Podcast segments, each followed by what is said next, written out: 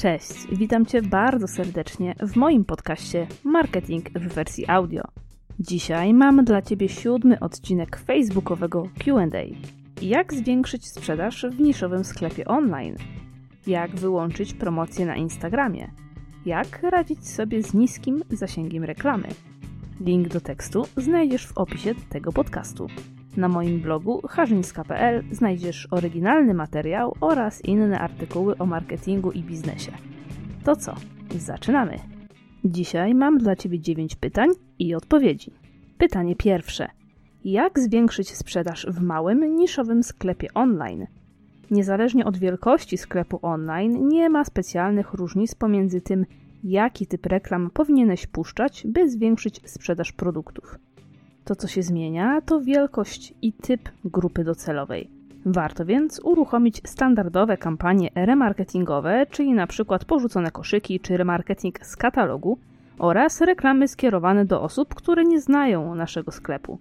Najłatwiej w tym celu wybrać grupy oparte na zainteresowaniach zbieżnych z oferowanymi towarami oraz grupy podobnych odbiorców, utworzone na bazie odwiedzających i kupujących w sklepie.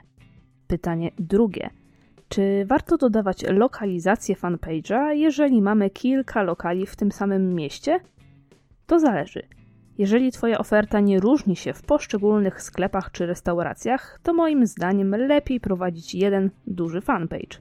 Zyskujesz w ten sposób lepszy dowód słuszności, czyli wiele osób reagujących, komentujących itd. Dodatkowo, jeśli raz na jakiś czas chcesz przeprowadzić na przykład akcję promocyjną w tylko jednym z lokali, możesz ograniczyć widoczność posta do mieszkańców konkretnego miasta. Ukrywanie promocji, jeżeli masz kilka sklepów w tym samym mieście, mija się z celem. W przypadku, gdy oferujesz różne potrawy, towary czy usługi w każdej lokalizacji, ta opcja dodania ich osobno jest jak najbardziej warta rozważenia. Pytanie trzecie – czy można odwołać się do Facebooka, gdy konkurencja wystawi nam negatywną opinię? Niestety nie można. Masz na szczęście kilka innych narzędzi, które mogą pomóc. Pierwszym i dość skutecznym jest zgłoszenie osoby, która wystawiła nieprawdziwą opinię. Robisz to wchodząc w jej profil i klikając w trzy kropeczki. Następnie wybierz fałszywe konto lub fałszywe imię i nazwisko.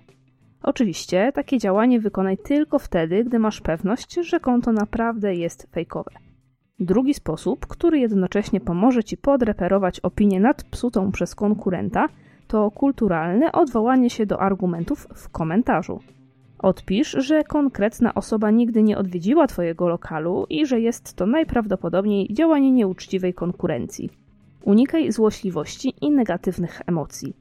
Jeśli postąpisz z klasą, negatywny komentarz konkurenta obróci się na Twoją korzyść. Pytanie czwarte. Jak wyłączyć promocję na Instagramie?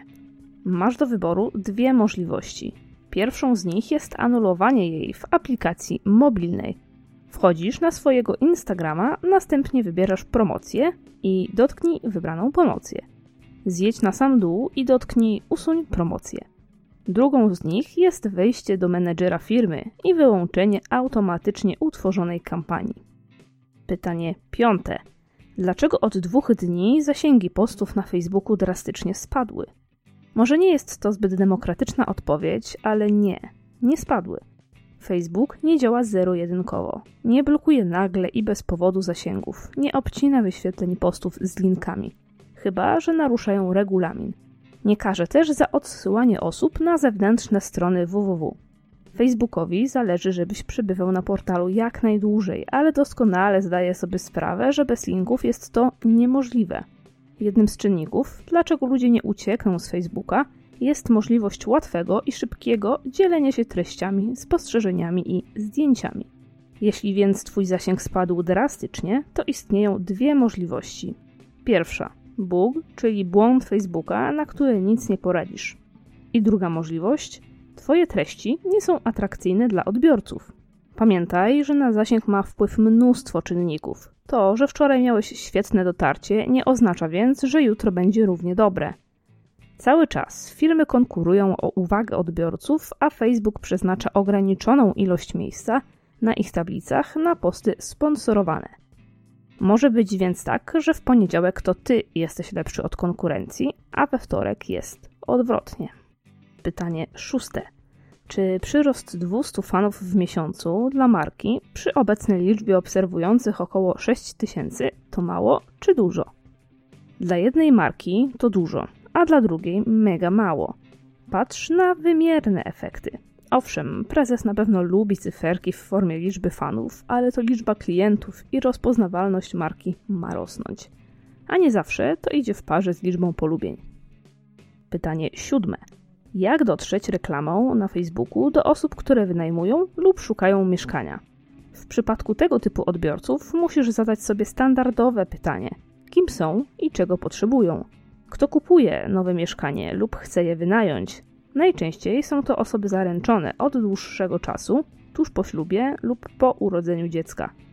Targetuj więc właśnie ten typ zachowań, dostępnych w opcji zainteresowania.